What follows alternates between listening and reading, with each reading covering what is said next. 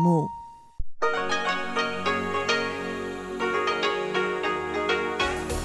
В эфире Международное радио Тайваня.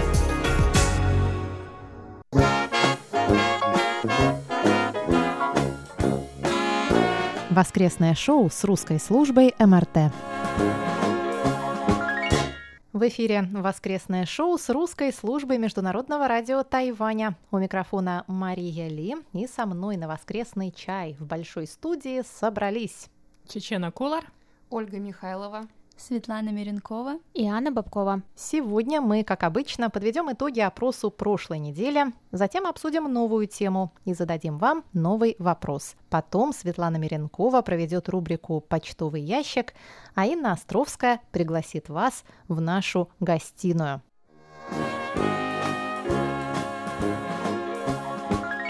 На прошлой неделе мы обсуждали самую животрепещущую тему всех времен и народов – еду, а точнее ее приготовление и связанные с этим гендерные стереотипы.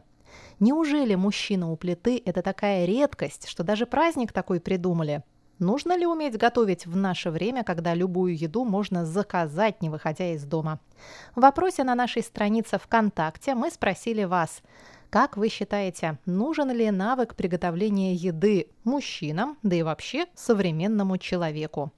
И вот как вы ответили на этот вопрос. Самый популярный ответ – да, всем выбрали 79% опрошенных. Второй по популярности ответ – это необязательный навык для жизни – выбрал 21%. Был еще и третий вариант ответа, который, к нашей большой радости, никто не выбрал. Готовить уметь нужно, но скорее женщинам. Наш слушатель Саша Сычев написал ВКонтакте. Считаю нормальным, когда мужчина умеет готовить. Главное, чтобы было вкусно. Кстати, мой отец не так давно весьма недурно готовил. Особенно хорошо у него получался борщ. Недаром же в армии он служил именно поваром, а в последнее время папенька как-то обленился пожаловался нам Саша Сычев. А под анонсом воскресного шоу Саша написал очень рад, что Светлана снова вышла на работу. Надеюсь, она сейчас будет встречаться с нами регулярно в эфире МРТ. И хорошо, что опять Аня вновь участвует в передаче. Честно говоря, ее так не хватало. Саша, согласны с вами, нам тоже очень их не хватало. Но теперь, когда все в сборе, давайте перейдем к чтению писем слушателей.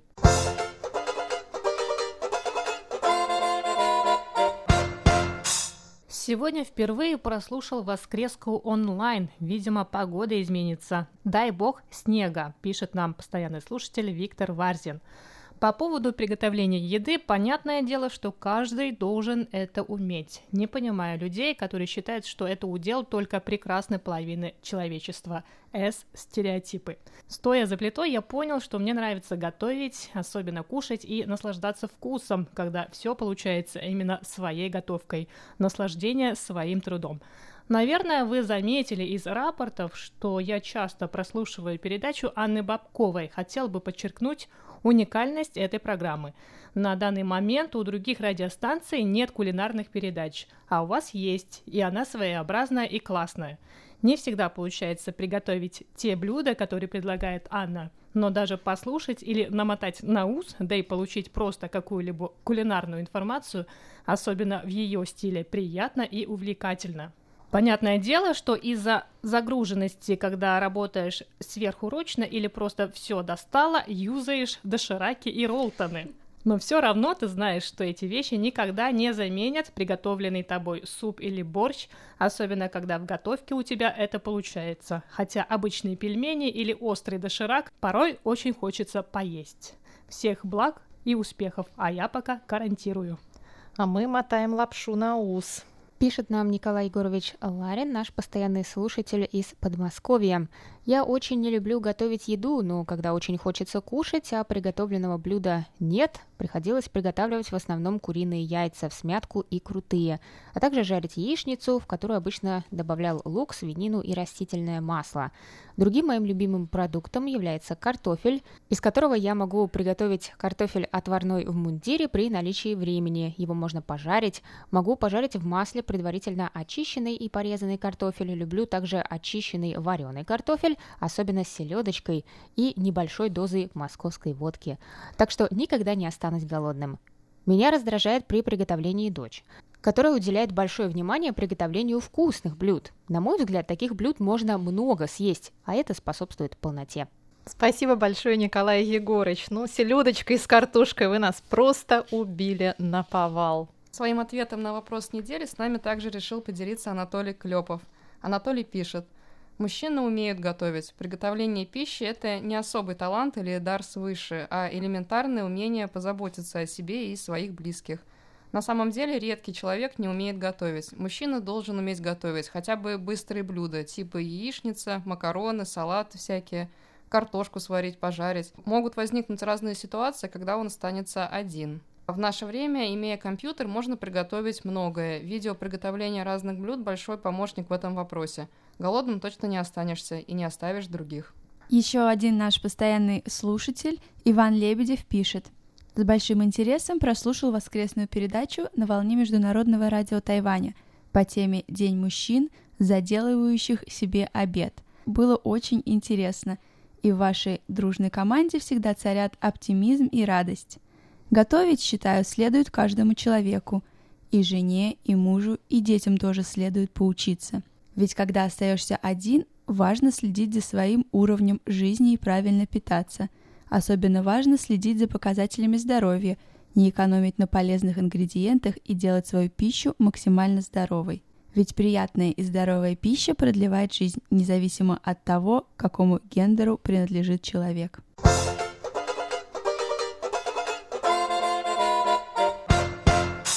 Спасибо большое, дорогие друзья. А еще мы получили комментарии под анонсом воскресного шоу в Фейсбуке. Пользователь Николай Ник написал а как же еще, если человек один живет? Не в ресторанах же каждый день питаться. Ну, Ник, это смотря где жить. На Тайване запросто можно по несколько раз в день питаться в ресторанах, ну или в столовых, где готовят простую еду, скорее домашнюю, чем ресторанную. Да и стоит это сравнимо с затратами на продукты, если готовить самому. А бывает, что и дешевле. Другое дело, что сами-то вы точно знаете, что плавает в вашей лапше и что завернуто в ваш пельмень. В этом, как мне кажется, главное преимущество приготовления еды дома. А вот что пишет Ольга Берникова из Красноярска – так выражаетесь, будто бы готовка – это призвание исключительно женщины.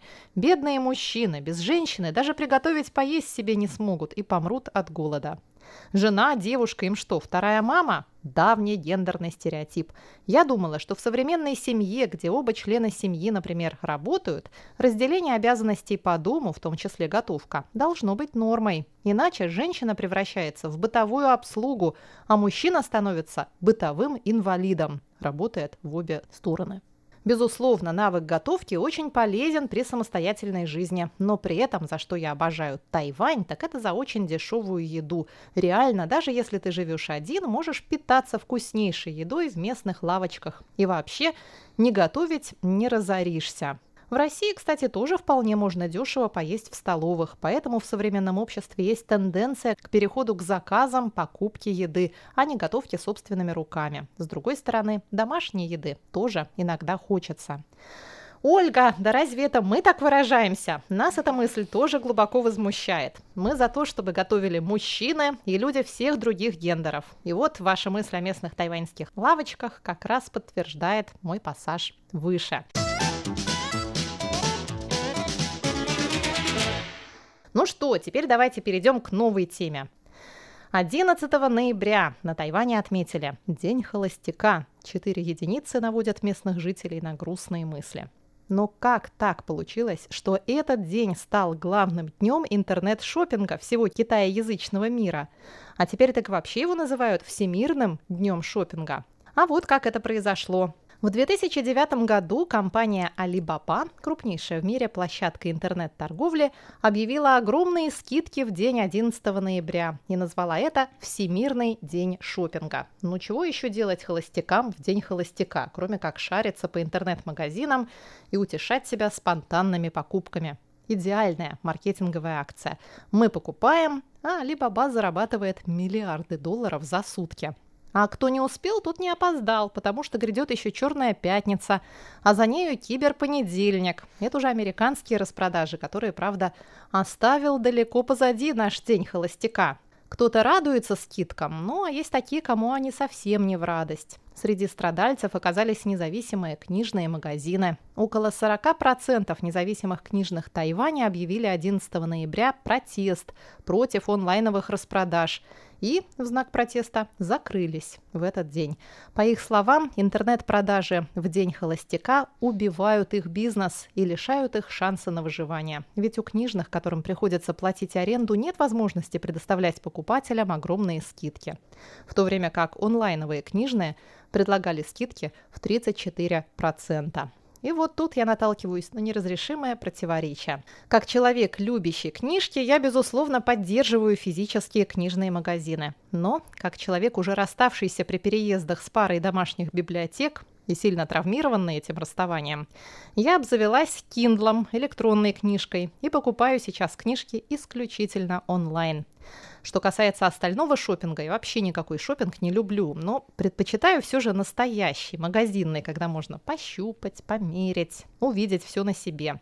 Иногда, конечно, я покупаю что-то онлайн, как правило, косметику, домашнюю утварь, знакомство с которой воочию не так критично. При этом в нынешних эпидемических условиях интернет-шопинг для многих становится спасением. А что думают по этому поводу мои коллеги? Интернет-шопинг. За или против?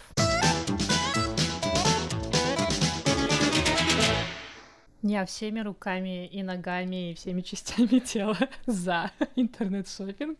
Это то, чем я занимаюсь последние годы три на Тайване, потому что сейчас очень редко хожу по магазинам. И э, мне кажется, за то время, что я живу здесь, мне все физические магазины, офлайновые магазины, они приелись, и я не вижу особого смысла ходить, э, покупать одежду или обувь там. А, ну, просто пойти померить, да, ну, это тоже такой своеобразный вид способ. Спорта. Не, ну, для меня это своеобразный такой вид отдыха, наверное, да, потому что, ну, как стереотипно сложилось, что девочки любят шопинг и мерить всякую разную одежду. А так, да, последние года три вот я занимаюсь только онлайн-шопингом. Я могу залипнуть, у меня есть специальное приложение, даже несколько на телефоне, я могу там на полтора часа залипнуть и смотреть все скидки. Я не обязательно куплю что-то именно в этот день, когда я смотрю, но просто я кидаю это все в мой виш-лист, а потом жду, когда будут скидки, и вот тогда уже покупаю все. Чечена говорит, э, девочки любят шопинг. Лично я не планировала участвовать в распродажах 11 ноября, потому что я как-то человек в этом плане не очень продуманный, и все, что я хотела купить, я купила недавно, и скидки мне уже ни к чему. Но я приняла участие, потому что мой молодой человек втянул меня в эту авантюру и сказал, что классные сумки на каком-то сайте в Гонконге за 50%. Поэтому я жду сумку из Гонконга. Но да, так что не только девочки любят шопинг, и я была втянута в это. Я, например, застряла во времени, наверное, лет 10 назад, когда онлайн-шопингу еще не доверяли, и я до сих пор к нему отношусь э, с большим опасением потому что мне кажется, что заказывать одежду через интернет это непрактично. Ну это рискованно ведь, да? Да, это рискованно, а особенно обувь. Я оглядываю себя, потому что пытаюсь понять, что из этого я не купила онлайн. Ну, ну вот, ну, вот кто-то вот сижу, умеет, да. ну, вот кто-то да. умеет, а я каждый раз, когда заказываю, я потом возвращаю, еще теряю на пересылке туда-обратно. Вот, вот именно вот. поэтому я трачу по 2-3 часа. А ты можешь это выбрать, тебе это может нравиться, а потом придет и знаете, в интернете очень много картинок. Expectation and reality. Ожидание и реальность. Особенно с известных э, китайских сайтов. Нет, однажды я заказала одежду из Кореи.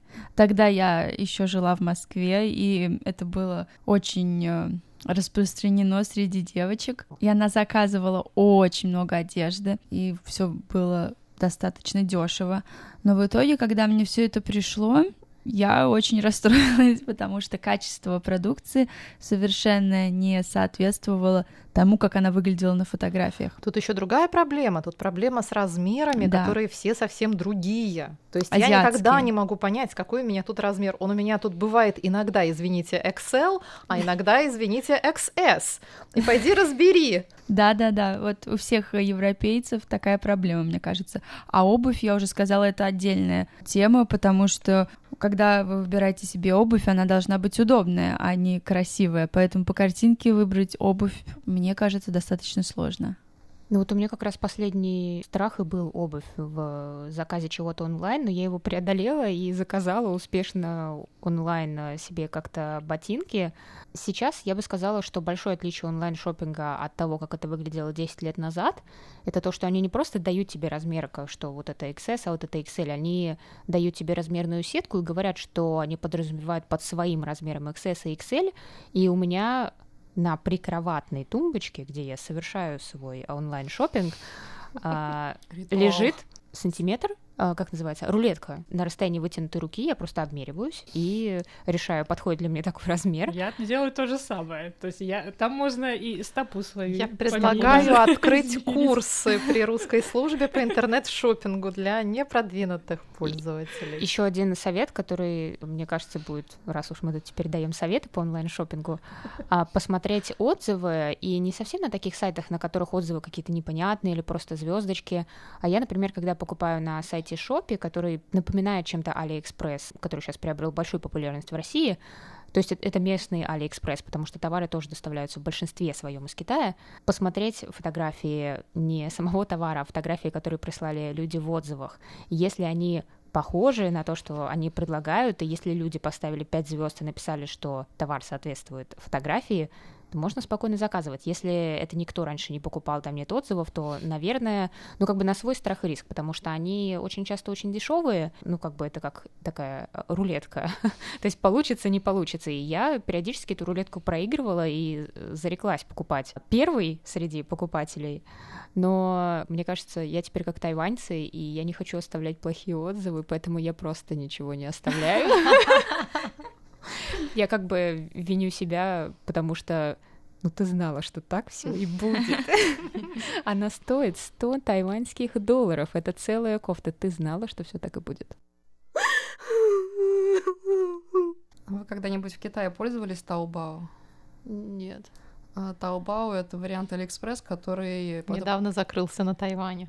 Но это внутренний Алиэкспресс Да, для он, Китая. он только на внутренний рынок работает. Когда я жила в Китае целый год, я открыла для себя на свою беду эту платформу. Первый раз в жизни я решила воспользоваться вот онлайн-услугами по покупке всего. Там можно купить действительно все. Вот начиная от каких-то действительно вещей, заканчивая бытовой техникой, автомобилями и домашними животными.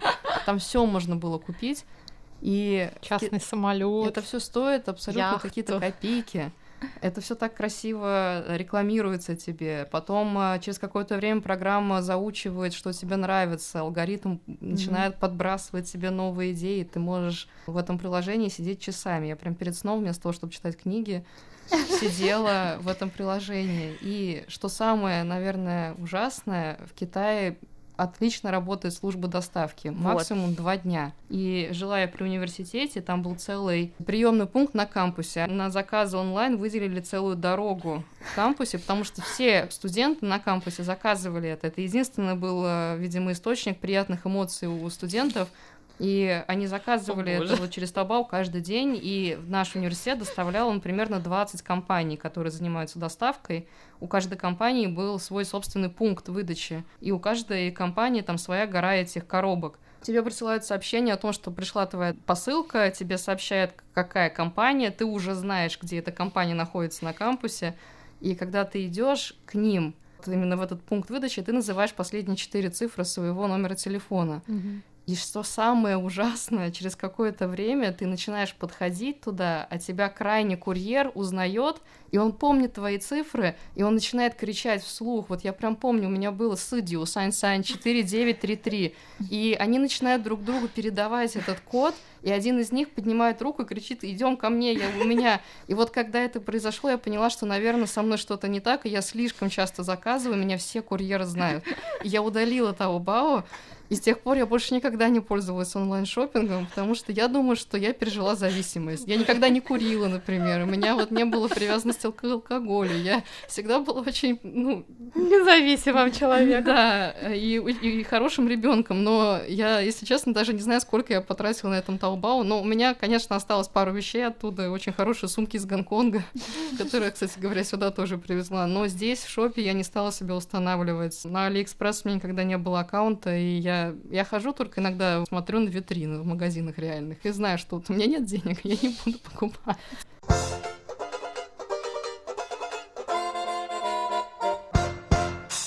А теперь я адресую этот вопрос вам, дорогие наши слушатели. Совершаете ли вы покупки в интернете или предпочитаете ходить в магазины? Какими вы видите плюсы и минусы интернет-шопинга? Пишите нам на russ at rti org.tw и оставляйте комментарии на наших страницах в Фейсбуке и ВКонтакте. С вами сегодня были Мария Ли, Чечена Колор, Ольга Михайлова, Светлана Миренкова и Анна Бабкова. Приятного всем шопинга!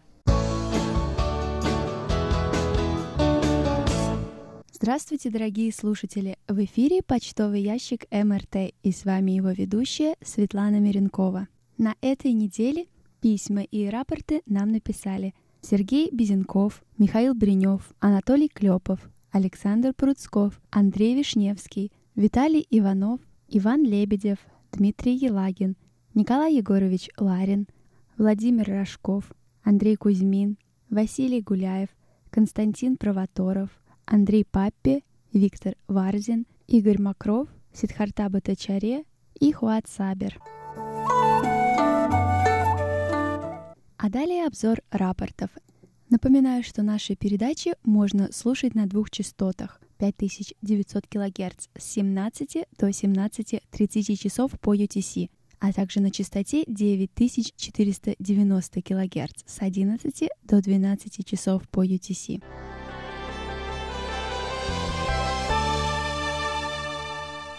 Наш постоянный слушатель и монитор Николай Егорович Ларин из Подмосковья слушал частоту 5900 кГц 7 и 8 ноября с 17 до 17.30 часов по UTC. Он сообщает, что 7 ноября прием был хороший по шкале СИНПО на 4-5-4-5-4. 8 ноября прием был своеобразным. Несмотря на очень интенсивный сигнал с 17 часов до 17 часов 14 минут, прием был плохим из-за очень сильных атмосферных помех. С 17 часов 14 минут до 17 часов 26 минут прием стал отличным. Атмосферные помехи исчезли, а затем снова появились, но уже стали сильными. С этого времени и до конца почтового ящика прием можно оценить на хорошо. В Москве со 2 по 8 ноября частоту 5900 кГц слушал Анатолий Клепов. Он сообщает, что в эти дни слышимость была стабильно хорошая – 5 ноября по шкале Синпо он поставил 4-5-4-4-4.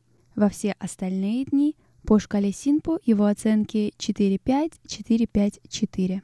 Дмитрий Елагин из Саратова слушал частоту 5900 кГц 8 ноября с 17.00 до 17.30 часов по UTC. Он пишет, что, к сожалению, в этот день был сильный импульсный треск на диапазоне – при замираниях сигнала было много шума. В 17 часов 22 минуты сигнал начал тонуть в шумах. Иногда речь была неразборчива. И его оценки по шкале Синпо в этот день 4-5-3-3-4. Андрей Кузьмин из города Задонск Липинской области слушал частоту 5900 кГц 6 ноября с 17.01 до 17.20 часов по UTC. Он пишет, что в этот день прием был хороший, и его оценки по шкале Синпо 4-5-4-5-4. В городе Рязань со 2 по 9 ноября эту частоту слушал Александр Пруцков. Он сообщает, что в эти дни слышимость была стабильно хорошая, и по шкале Синпо во все дни он поставил 4-5-5-4-4. Виктор Варзин из Ленинградской области слушал частоту 5900 кГц 5, 7, 9 и 11 ноября. Он сообщает, что 5 ноября была хорошая сила сигнала. умеренные шумы и небольшие замирания. Речь распознаваема. Общая оценка приема в этот день удовлетворительная. Однако существует одно техническое замечание. В 17 часов 2 минуты аудио прервалось примерно на 10 секунд. И его оценки по шкале Синпо в этот день 4, 5, 3, 4, 3. 7 ноября сила сигнала была также хорошая. Присутствовали небольшие шумы и небольшие замирания. Общая оценка «хорошо». И оценка по шкале СИНПО 4-5, 4-4-4. 11 ноября сила сигнала была хорошая. Присутствовали небольшие шумы и небольшие замирания. Оценка приема «хорошо». И по шкале СИНПО его оценка 4-5, 4-4-4. Игорь Макров из города Десногорск Смоленской области слушал частоту 5900 кГц 6 и 11 ноября с 17 до 17.30 часов по UTC. Он сообщает, что в эти дни слышимость была отличная, и по шкале СИН по его оценке все пятерки. В городе Томск 6 ноября в 17.00 на частоту 5900 кГц настроился Андрей Папи. Он сообщает, что в этот день сигнал МРТ не прослушивался, и его оценки по шкале СИНПО 15441. Хазарин Джунеп из Индонезии слушал частоту 9490 кГц 11 ноября с 11 до 11.30 часов по UTC. Он сообщает, что качество сигнала в этот день было очень плохое, и его оценки по шкале СИНПО 32222. Владимир Рожков из города Канск Красноярского края слушал частоту 9490 кГц 5 ноября с 11 до 11.30 часов по UTC.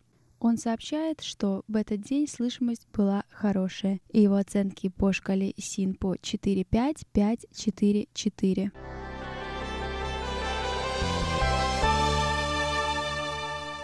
На этой неделе темой воскресного шоу стал день онлайн-шоппинга 11 ноября. Однако в Азии 11 ноября отмечают еще один праздник, если его так можно назвать. 11 ноября — это день четырех единиц, и в Азии, в частности в Японии и в Корее, отмечают день Покки. Покки — это палочки, покрытые шоколадом. В 1963 году компания Изаки Глинка создала прец – хлебные палочки для перекуса. Три года спустя, в 1966 году, компания Глинка решила добавить шоколад, чтобы получился новый вид палочек. А в 1983 южнокорейская пищевая компания Lotte запустила идентичный продукт под названием Пейпера. Примерно 10 лет спустя появился праздник под названием День Пейпера. 11 ноября в Южной Корее начали обмениваться этими палочками. Таким образом появился своего рода осенний день Святого Валентина. Существует история о том, что две корейские школьницы начали эту традицию. Они считали, что если в день, когда даты похожи на эти палочки, их есть, то они помогут им стать такими же худыми, как и эти палочки. Эта история распространилась по всей Корее, и многие вслед за этими девочками стали их есть в этот день. В 1997 году компания Lotte решила извлечь выгоду из этой популярности и начала официально продвигать День Пеппера. Праздник стал настолько популярным, что к 2012 году компания получала 50% от суммы своих ежегодных доходов в этот день. Несмотря на то, что Поки был оригинальным продуктом, он не имел особой популярности среди японцев. И тогда японская компания Глинка решила развернуть рекламу 11 ноября и рассказать всем, что это день Поки. Они сделали это в 1999 году. Этот год был выбран не случайно.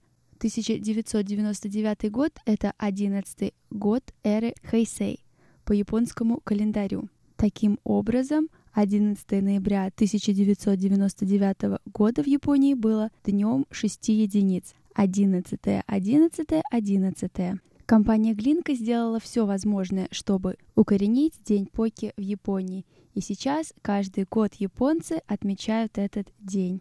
В этот день проводятся различные рекламные кампании, устраиваются конкурсы и разные мероприятия. Между прочим, сейчас японские палочки поки, а также корейские пейпера можно купить даже у нас в России.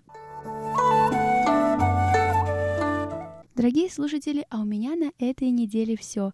Напоминаю, пишите ваши письма и рапорты на наш электронный адрес russsobaka.rti.org.tw. Заходите на наш веб-сайт ru.rti.org.tw, участвуйте в вопросах и пишите комментарии на наших страницах в социальных сетях Facebook и ВКонтакте. С вами была ведущая Светлана Миренкова. До встречи на следующей неделе.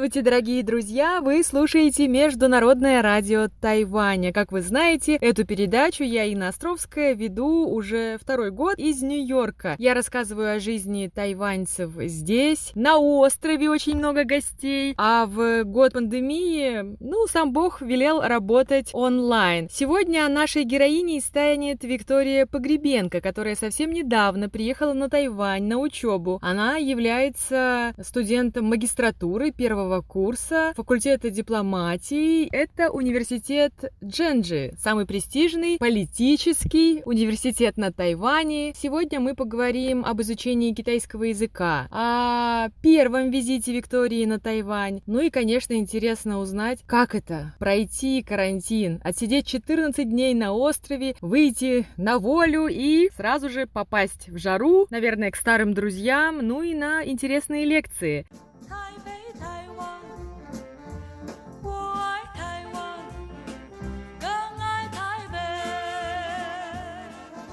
Здравствуйте, Виктория.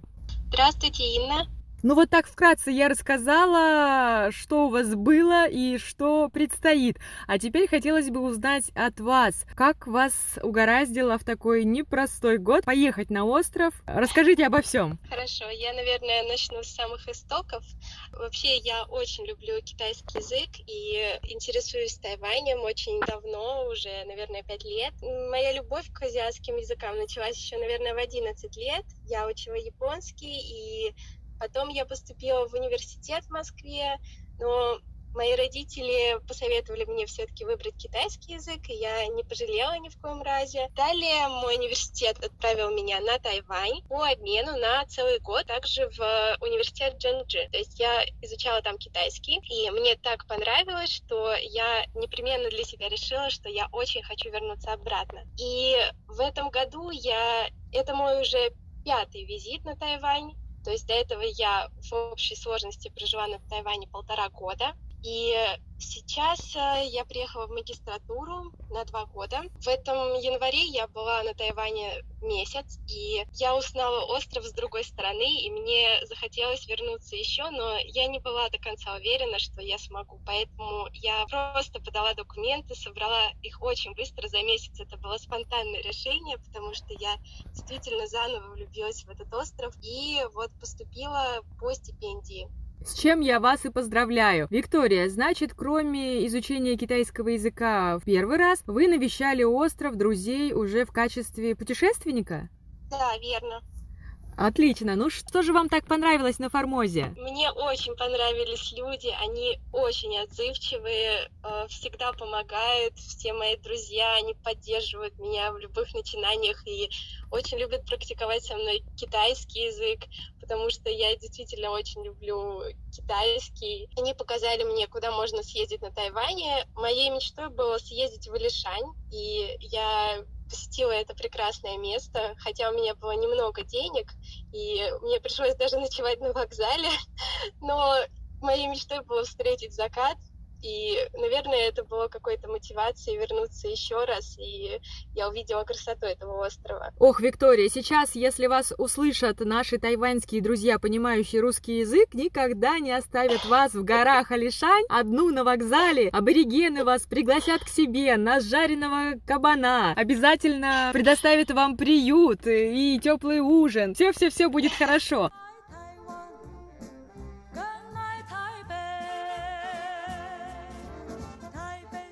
Не могу не спросить перед тем, как мы перейдем к разговору об учебе, о магистратуре, как же это пережить карантин 14 дней в одиночестве? Расскажите, как это было? А, на самом деле в этом году это уже мой третий карантин, потому что так как я была на Тайване в январе, и я вернулась в Москву, и тогда все это только начиналось, мой университет был одним из первых, кто посадил меня, так сказать, на карантин на три недели, то есть это было не две, а три.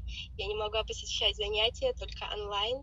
И тогда мне действительно было тяжело. И в период, когда нас закрыли в Москве на неопределенный срок, тоже было очень тяжело чисто психологически. Но сейчас это 14 дней. Для меня они прошли очень легко, потому что, во-первых, ты знаешь, когда он закончится, и что ты выйдешь наконец-то, встретишься с друзьями. А во-вторых, он проходил в достаточно комфортном отеле, университет сам забронировал нам отель, э, он э, одноместный, и в течение карантина я развлекала себя. Во-первых, у нас были занятия онлайн, во-вторых, я занималась спортом, в-третьих, у нас постоянно нам приносили очень много еды, и ты пробовал новую тайваньскую еду, некоторую я даже никогда не пробовала, поэтому скучно не было. Вот так вот. А, но все-таки проходить карантин дома, наверное, как-то, как мне кажется, легче. Рядом родные, наверное, еду готовила любимую мама, кто-то близкий. А вот здесь ты одна в отеле. Ну, может быть, да, я так чувствую. И тем более вы знаете, Тайвань не кажется, что это ваш второй дом, вас тут держит, отпустите на свободу. Что вы сделали первым делом, когда закончился 14 день заточения? Ой, на самом деле у меня не было времени сделать что-то. Мы нас сразу отвезли в общежитие на автобусе, и после того, как я приехала и разложила все свои вещи, я пошла и обошла весь кампус, потому что я так скучала по этому месту. Зимой я тоже сюда приезжала и думала, что я уже не вернусь. А, но сейчас я снова прогулялась по этим местам, по которым я гуляла два-три года назад. И мне так радостно, на, на самом деле, вернуться сюда снова. Виктория, все на месте, огромный стадион, горы вокруг, маленькие милые автобусы, которые за один тайваньский доллар довезут вас до нужного корпуса. Все там? Да, да, все там. Все на месте. А давайте расскажем нашим слушателям, что карантин э, проходят студенты новоприбывшие очень серьезно, кроме специальных отелей, в которые нет доступа посторонним. Э, еду вам приносят, оставляют за дверью, как я знаю, на специальном стуле. Потом также в определенное время забирают. Еды действительно много. И самое главное, вы должны сообщать о температуре дважды в день, да, на специальный лайн-адрес. Э, мы сообщали один раз в день до 12 но отель нас просил сообщать температуру два раза в день э, через э, их приложение, через Line. У нас был чат с отелем. Также я хочу сказать, что нельзя разглашать название отеля. Этого делать нельзя по правилам университета и отеля. Также нам приносили еду действительно три раза в день, но иногда я отказывалась от нее, потому что ее действительно очень много. И тогда отель, ресепшн звонил мне и спрашивал, хорошо ли я себя чувствую. Я хорошо себя чувствую. То есть условия вполне себе комфортные. Есть э, в каждой комнате душ, балкон, свежий воздух, интернет. Даже даже ванны и интернет. Да. Самое главное, что нужно студенту. Да, это, это действительно так. По прибытии в аэропорт вам тоже помогают. Они не боятся вас. Наоборот, они прилагают все усилия, чтобы вы не запутались. А, и направляют вас, куда идти. Вы никогда не остаетесь один. Виктория, скажите, отличается, может быть, э, реакция, реагирование, помощь, работа организаций на коронавирус в России и на Тайване? Поведение людей? Есть разница или примерно а, одинаковая? А, я думаю, что вот есть смысл сравнить в январе ситуацию, потому что когда я была на Тайване, люди действительно были настороженно настроены, но не было такого, что если я, если человек чувствовал себя плохо или спрашивал, например, покупал маски, от него не шарахались. Но в Москве, когда я приехала первый день и не знала о карантине, люди очень резко отреагировали на это, хотя у меня не было никаких симптомов, и я приехала из достаточно безопасного места, я всегда носила маску, но я встретила некоторые трудности, конечно. Ну да, это было в начале, и отсутствие информации всегда рождает страх. Хочется говорить о хорошем. Давайте поговорим об учебе. А, выбрали тему для диссертации. Вы, ведь вы именно та, от которой будет зависеть мир во всем мире в будущем. Э, на самом деле сейчас трудно выбрать тему диссертации, потому что наше, наше занятие проходит онлайн, и у меня нет возможности консультироваться с преподавателями, поэтому у меня есть направление, которое я хотела бы рассмотреть, но мне все-таки нужно еще раз проконсультироваться с преподавателями. Конечно, значит, нам нужно будет пригласить вас на радио Тайваня уже по окончании учебы.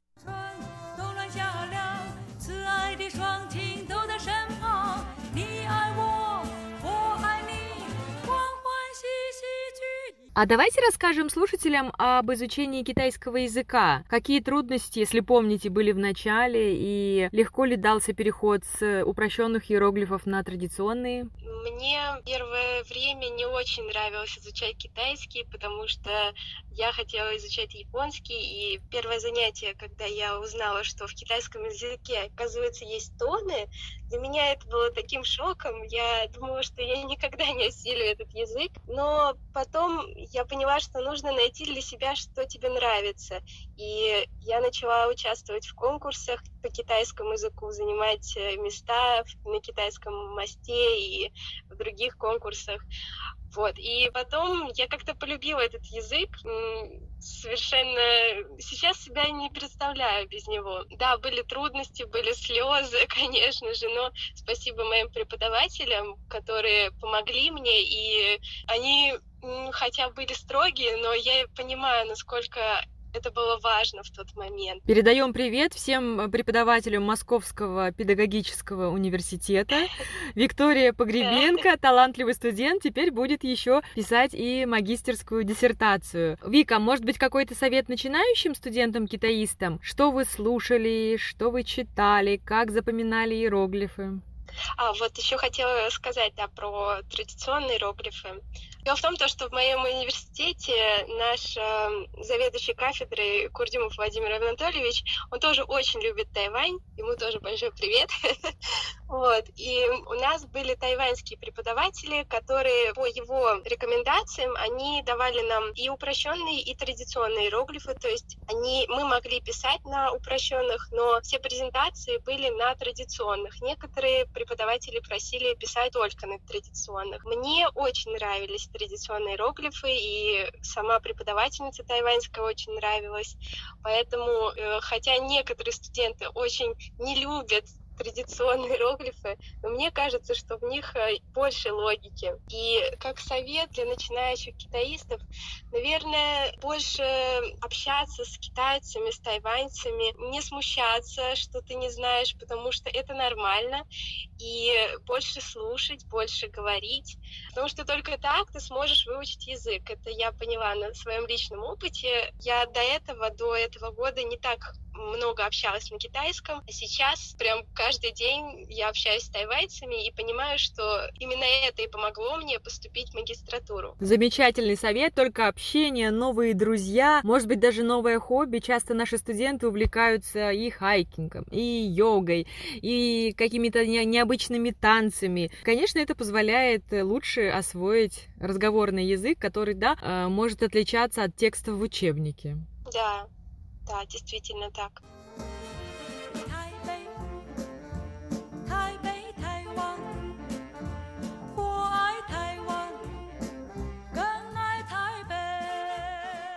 Вика, вы сейчас на территории кампуса, рядом с которым множество кафе, ресторанчиков. Что любите из тайваньской кухни? Ой, мой самый, мое самое любимое блюдо, хотя это многие не называют блюдом, это хого. Это хого с морепродуктами.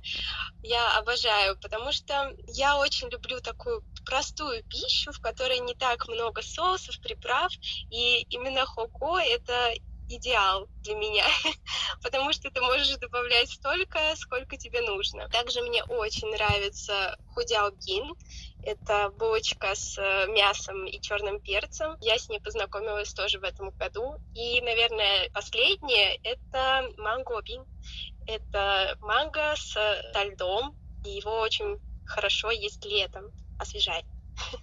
Да, вы мне напомнили. Ну, хого как-то еще, наверное, не хочется, потому что на Тайване жарко. Хого хорош, это китайский самовар, поясню для наших слушателей. Хорош в январе, когда первые морозы ударяют в Тайбэе. А наши слушатели будут смеяться, но, но действительно погода довольно промозглая, что хочется чего-то горячего, накрыться пледом. Вас эта сырость не напугала тогда в первый визит? Очень напугала, потому что я, я очень боюсь холода, и я даже купила себе обогреватель. Все тайваньцы смеялись, говорили, ты что, не русская, что ли? Откуда ты приехала? А они ходят в шлепках, меня это всегда очень умиляет, а я кутаюсь всегда в пледы, пальто, они всегда смеются с меня. Если вас спросят, тайваньцы, какие они? Подберите, может быть, три главных слова, которые передадут ментальность этого народа. Я думаю, что можно сказать, что они очень открыты, э, они всегда открыты открыты к людям и могут помочь в любой ситуации. Наверное, еще любознательные, потому что они всегда спрашивают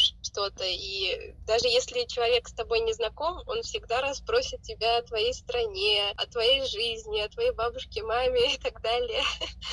Ну и, наверное, последнее это то, что они оптимисты, ну, как мне кажется. И это меня тоже как-то мотивирует. Здесь на острове ты не видишь вот какой-то унылости. Всегда люди заняты своими делами и делают все то, что им нравится, и при этом наслаждаются жизнью. Я абсолютно с вами согласна. Это действительно остров позитивных людей, очень добрых и избегающих и не желающих говорить, может быть, на какие-то конфликтные темы. В общем, обходим острые углы, едим вкусный да. хого, а, закусываем манго со льдом. И самое главное, ждем, наверное, окончания пандемии. Как вы чувствуете, что на Тайване есть такое волнение, люди в масках или нет? Наоборот, все спокойно? Нет, сейчас я уже этого не чувствую. В январе это, конечно, конечно, больше ощущалось. Сейчас люди поняли, что государство действительно их защитило. И да, в общественных местах больших, э, где много людей, нужно носить маски. Но при этом, если, например, я ношу маску, видят, что я иностранка, люди не пугаются меня. Очень приятно. Конечно, это очень приятно. Виктория, заканчивая передачу, вот э, хочу предоставить вам минуту, финальное слово. Что скажете тем, кто, может быть, мечтает поехать куда-то на учебу, изменить изменить свою жизнь? Я хочу пожелать этим людям э, не отчаиваться, стремиться достичь своих целей, стремиться к своей мечте. И несмотря на такой трудный период, мы должны продолжать искать какие-то счастливые моменты, э, делать то, что нам нравится, и открывать что-то и, поле- и полезное, и новое для себя. Потому что, несмотря на пандемию, э, мы, мы должны продолжать радоваться жизни. В каждом моменте есть что-то хорошее, и каждая ситуация должна, э, дана нам для чего-то. Поэтому я считаю, что все мысли материальны, и если чего-то очень сильно хочется, то ты этого обязательно достигнешь. И добавить нечего. Дорогая Виктория, большое спасибо за беседу. Друзья, я думаю, что остается пожелать нашей героине успеха в учебе, тем более в таком серьезном деле. Дипломатия. Думаю, что позитивный, добрый, такой оптимистичный герой, как э, Вика, сделает наш мир лучше, дружнее. Мы этого ей желаем. Спасибо.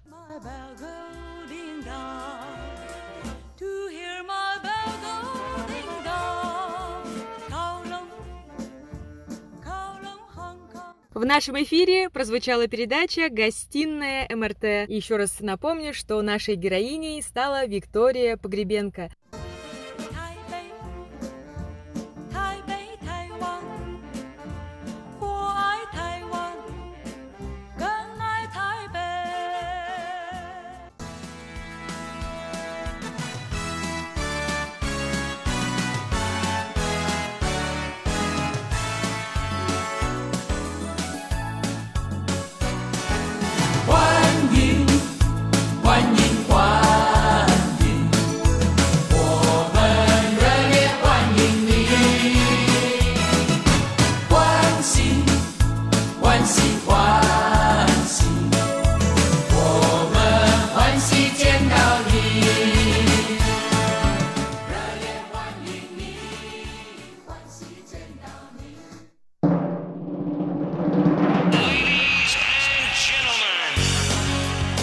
Эфире Международное радио Тайваня.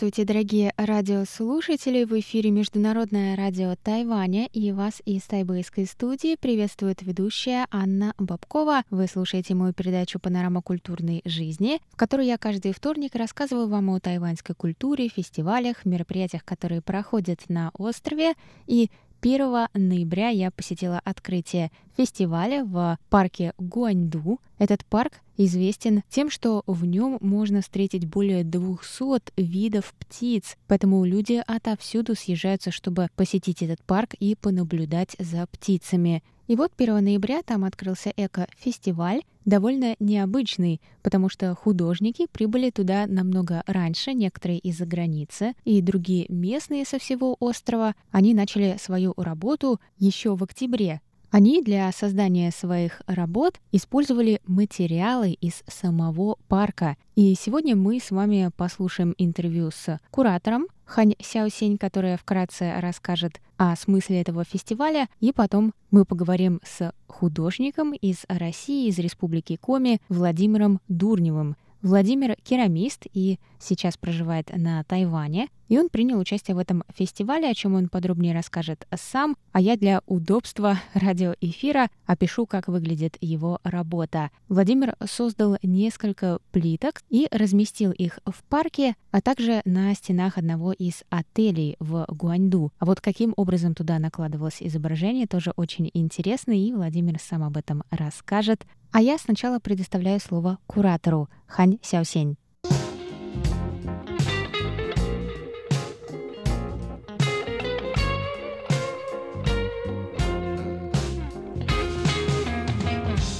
О чем этот фестиваль? Um, На этом фестивале художники используют природные материалы парка для создания своих работ. Мы пригласили как зарубежных, так и местных художников. Главная цель — привлечь в парк посетителей? Да, мы хотим, чтобы люди ближе знакомились с природой и экологией, и этим местом, историей парка и его работой purpose that we want to build up this kind of the nature park and what we do over here. Какой вклад делают заграничные художники? У них другая перспектива? Um, um, Мы хотим, чтобы больше людей узнавало о парке, и за границей тоже. И да, зарубежные деятели искусства используют другие материалы и имеют свое видение природы в том числе. Интересно, что они могут создать на Тайване из местных ресурсов. Taiwan of the material, and then so depends on what they can make it for their creative. Как давно проводится этот фестиваль? Um, 15 год. За это время мы пригласили более 80 художников, которые творили здесь. of the artists over here to came here to make their artwork. Yeah. Это первое участие художника из России? No. Нет, это третий раз. Uh.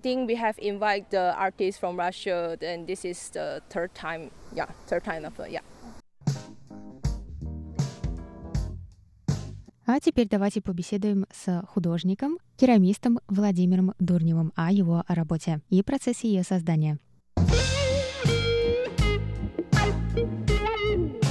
Находится работа в отеле XDZ отель. И, в принципе, моя задача была сделать инсталляцию для стен этого отеля, которая могла бы служить таким вот элементом, который привлекает взгляды с проезжей части, взгляды людей, прохожих. Она находится снаружи, да. Остальные художники, они работали в парке. Но так как я сделал немножко больше плиток, я делал плитки с изображениями истории этого места, то часть плиток я установил в парке.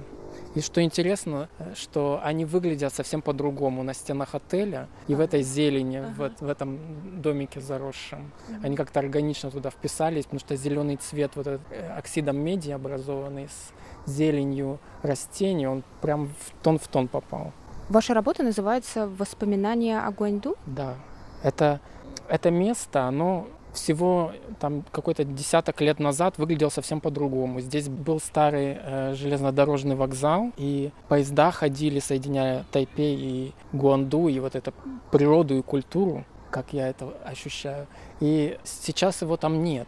И даже не осталось и следа, хотя он находился совсем рядом с отелем. Этот отель это тоже интересное место. Это семейный бизнес. То есть там они и живут, вот люди, которые его основали, да. И они его недавно отремонтировали, то есть там внутри он выглядит уже по-другому, чем раньше, но вся структура помещения, она сохранилась. И я хотел напомнить и посетителям, которые останавливаются в этом отеле, и людям прохожим, которые постоянно мимо отеля проходят, потому что там идет такая тропинка с, с лестницей в гору, и местные жители, они просто мимо все время проходят. Хотел напомнить о том, что здесь это место по-другому выглядело. Здесь была железнодорожная станция, здесь жизнь другая была совсем. Вот, конечно, у меня нету воспоминаний о Гонду. Я их нашел да. и э, в сети, и что-то мне подсказали. И куратор, и художники, и владельцы этого отеля. Они мне прислали фотографии, видеозаписи архивные, по которым я как бы пытался построить свою память, здесь сделать их частью своей памяти, вот эту цифр, цифровые эти изображения как я говорю, это цифровая память. Вот, я использовал изображение вокзала, пропорции зданий, людей на вокзале для того, чтобы создать изображение на плитках. Я использовал технику порошкового оксидирования, я ее так называю. Я ее придумал в 2013 году. И... То есть это ваша авторская? Да. Угу. Я изготавливаю трафареты из бумаги, вырезаю вручную. И при помощи этих трафаретов я наношу порошки оксидов металлов, оксида меди, оксида марганца и кобальта на поверхность глазури.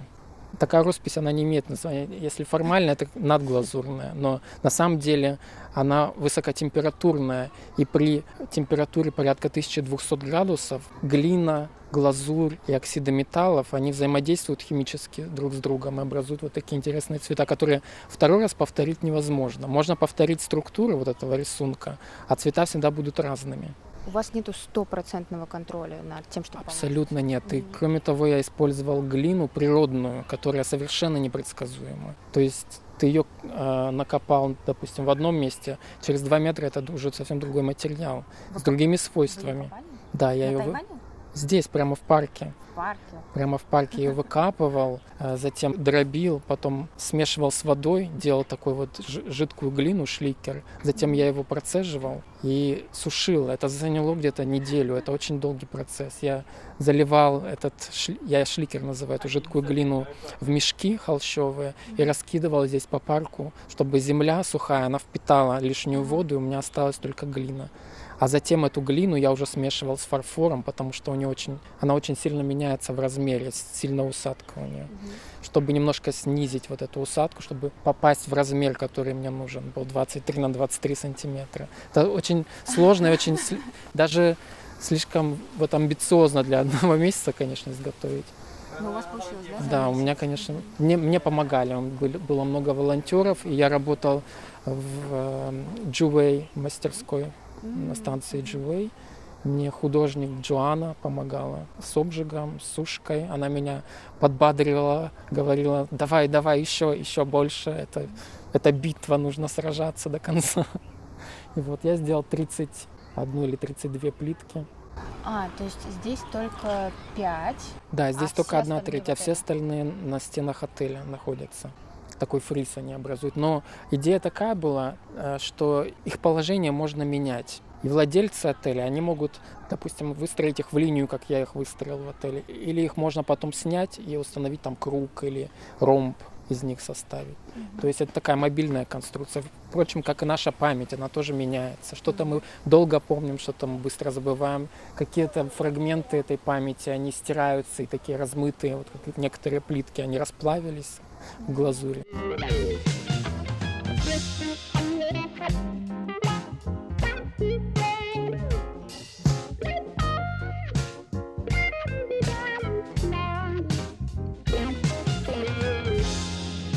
Продолжение интервью с Владимиром прозвучит на следующей неделе. Спасибо, что оставались с нами. Это была передача «Панорама культурной жизни» и у микрофона была ее ведущая Анна Бабкова. До новых встреч. Пока-пока.